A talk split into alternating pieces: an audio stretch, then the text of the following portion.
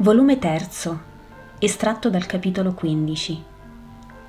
Guarigione della piccola romana a Cesarea.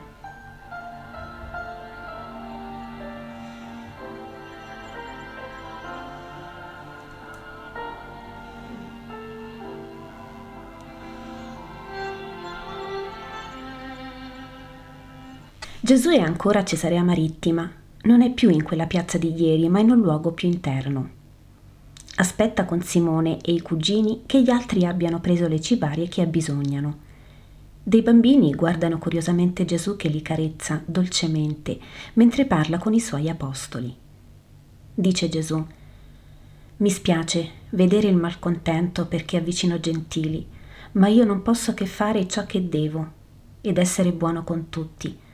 Sforzatevi ad essere buoni almeno voi tre e Giovanni gli altri vi verranno dietro per imitazione. Ma come si fa ad essere buoni con tutti?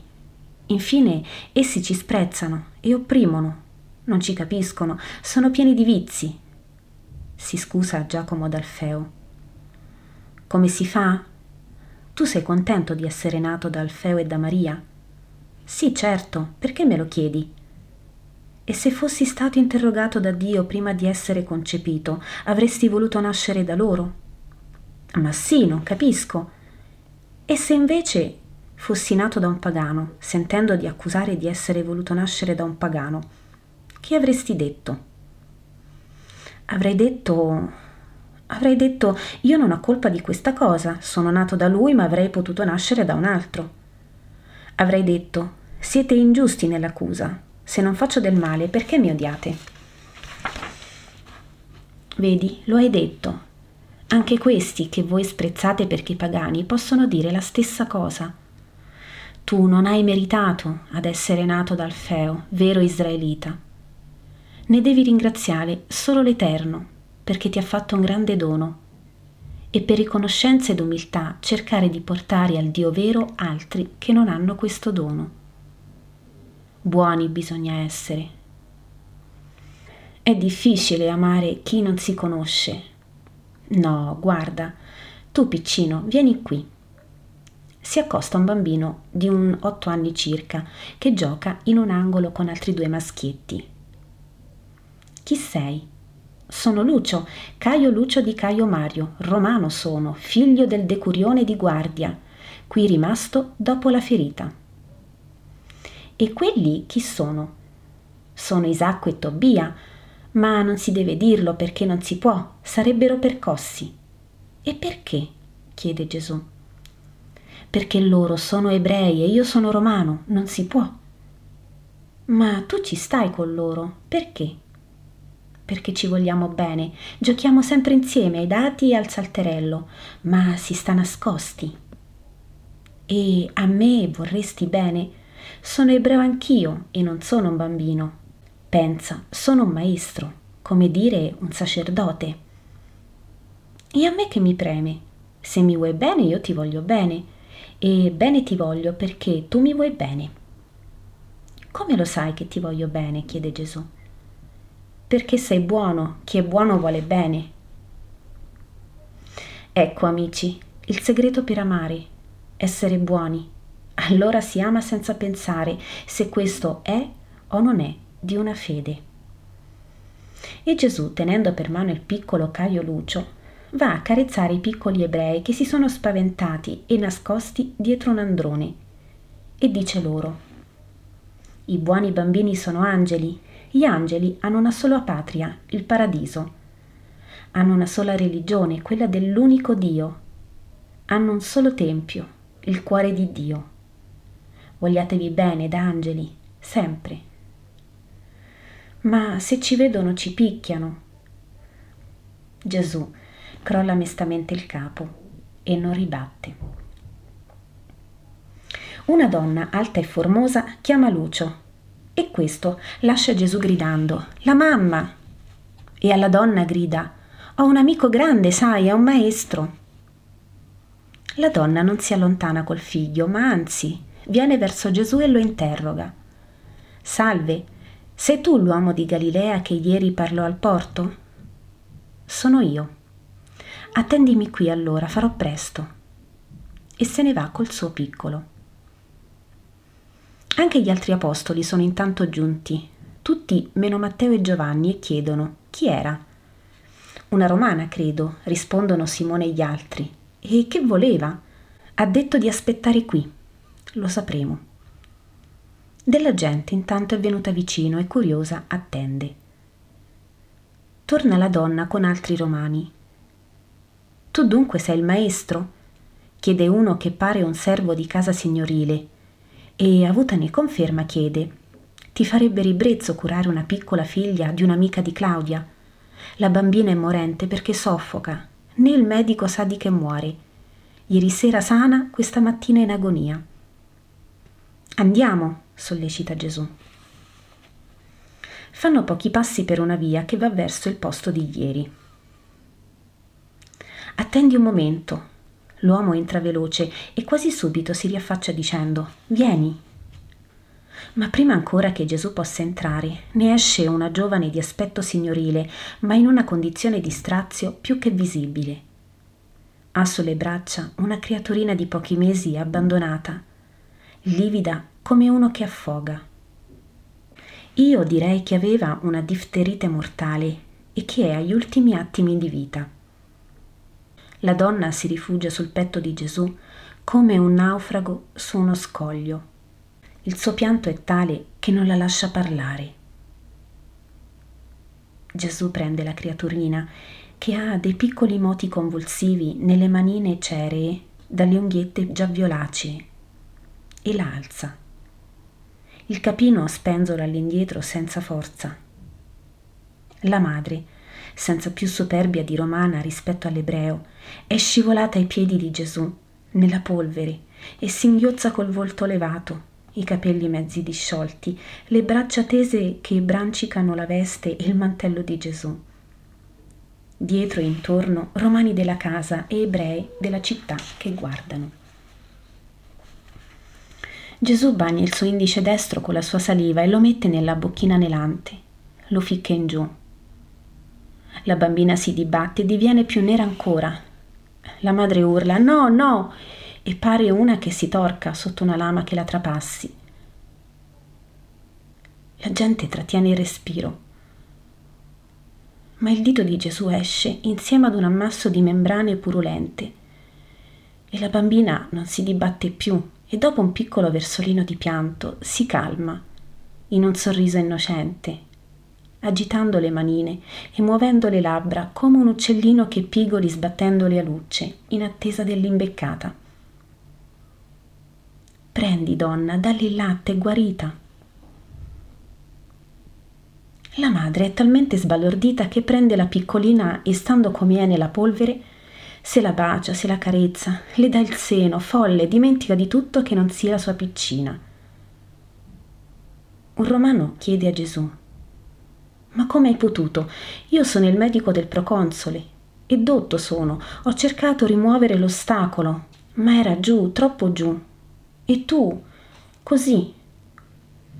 Dotto sei, ma con te non è il vero Dio.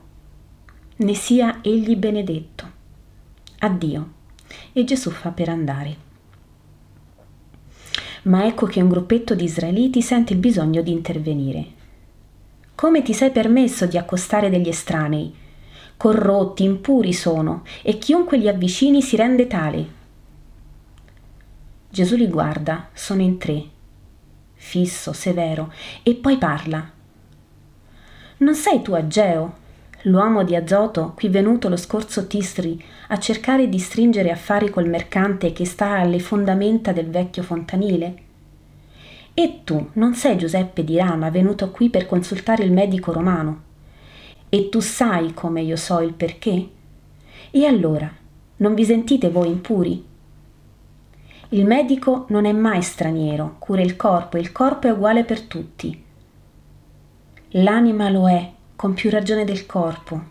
Del resto che ho io curato, il corpo innocente di un pargolo, e con questo mezzo spero curare le anime non innocenti degli stranieri. Come medico e come messia posso dunque avvicinare chiunque. Non lo puoi. No, Ageo. E tu perché tratti col mercante romano? Non lo avvicino che con la merce e il denaro. E poiché non tocchi la sua carne, ma solo quello che fu della sua mano toccato, non ti pare di contaminarti. Oh ciechi e crudeli, udite tutti, proprio nel libro del profeta, di cui costui porta il nome, è detto, rivolge ai sacerdoti questa questione sulla legge. Se un uomo porta della carne santificata nel lembo del suo vestito e con esso tocca poi vino e pietanze, pane e olio e altri alimenti, saranno questi santificati? E i sacerdoti risposero no. Allora Geo disse, se uno, immondo a causa di un morto, toccherà una di queste cose, sarà essa contaminata? E i sacerdoti risposero, sì. Per questa subdola, menzognera, incoerente maniera di agire, voi precludete e condannate il bene e solo accettate ciò che è vostro utile. Allora cessa lo sdegno, lo schifo e il ribrezzo. Voi distinguete, purché ciò non vi porti a danno personale, se questo è immondo e rende immondo o se quell'altro non è. E come potete, bocche di menzogna, professare che se ciò che è santificato dall'aver toccato carne santa o cosa santa non santifica ciò che tocca, ciò che ha toccato cosa immonda possa rendere immondo ciò che tocca? Non capite che vi smentite, bugiardi ministri di una legge di verità, profittatori della stessa, che torcete come canapo a seconda che vi preme trarne un utile. Ipocriti farisei, che sotto il pretesto religioso sfogate il vostro livore umano, tutto umano, profanatori di ciò che è di Dio, insultatori e nemici del messo di Dio. In verità, in verità vi dico che ogni vostro atto, ogni vostra conclusione, ogni vostro movimento, ha per movente tutto un meccanismo astuto a cui fanno da ruote e da molle, da pesi e tiranti i vostri egoismi, le vostre passioni, le vostre insincerità, i vostri odi, le vostre sete di sopraffare, le vostre invidie. Vergogna, avidi, tremebondi, astiosi, voi vivete nella paura orgogliosa che uno vi superi, pur non essendo della vostra casta e meritate allora di essere come quell'uno che vi fa paura e ira. Chi sono fra voi quelli che vengono a me? Questi, questi che per voi sono sterco e immondezza, queste supreme ignoranze che neppure sanno esservi il vero Dio, vengono a chi questo Dio porta presente nelle parole e nelle opere. Ma voi, ma voi, voi vi siete fatti una nicchia e li state, aridi, freddi, come idoli, in attesa degli incensi e delle adorazioni. E poi che dei vi credete, vi pare inutile pensare al vero Dio. Andate, riferite a chi vi ha messo alle mie calcagna che io ho sdegno dei mercanti che non reputano contaminazione vendere le merci o la patria o il tempio a coloro da cui hanno denaro. Dite a costoro che io ribrezzo per i bruti che hanno solo il culto della propria carne e del proprio sangue, e per la guarigione di questi non reputano contaminazione avvicinare il medico straniero. Dite che è uguale la misura, e non vi sono due misure. Dite che io, il Messia, il giusto, il consigliere, l'ammirabile, quello che avrà su di lui lo spirito del Signore nei suoi sette doni, quello che non giudicherà per quello che apparisce agli occhi, ma per quello che è segreto dei cuori, quello che non condannerà per quello che sente con gli orecchi, ma per le voci spirituali che udrà nell'interno di ogni uomo, quello che prenderà le difese degli umili e giudicherà con giustizia i poveri, quello che io sono, perché questo io sono, già sta giudicando e percuotendo quelli che sulla terra solo terra sono, e il soffio del mio respiro farà morire l'empio e sterminerà il suo covo, mentre sarà vita e luce, libertà e pace per coloro che desiderosi di giustizia e di fede verranno al mio monte santo a saziarsi della scienza del Signore. Questo è Isaia, non è vero? Il mio popolo, tutto viene da Adamo e Adamo viene dal Padre mio, tutto è dunque opera del Padre e tutti ho il dovere di radunare al Padre. Ed io te li conduco, o Padre Santo, Eterno, potente, io te li conduco, i figli erranti, dopo averli radunati chiamandoli con le voci dell'amore, radunandoli sotto la mia verga pastorale, simile a quella che Mosè alzò contro i serpenti di morte. Perché tu abbia il tuo regno ed il tuo popolo. Né faccio distinzioni, perché in fondo ad ogni vivente io vedo un punto che splende più del fuoco.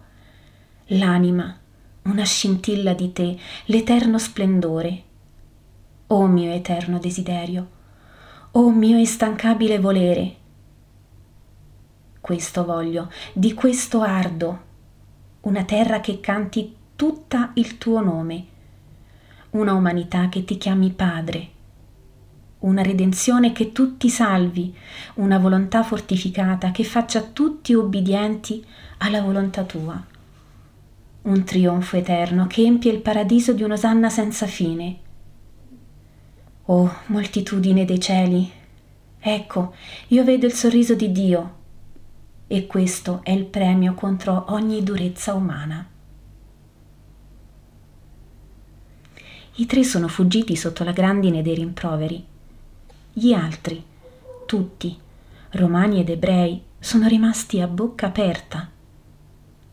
La donna romana, con la piccolina sazia di latte che dorme placida nel grembo materno, è rimasta là dov'era, quasi ai piedi di Gesù, e piange di gioia materna e di commozione spirituale.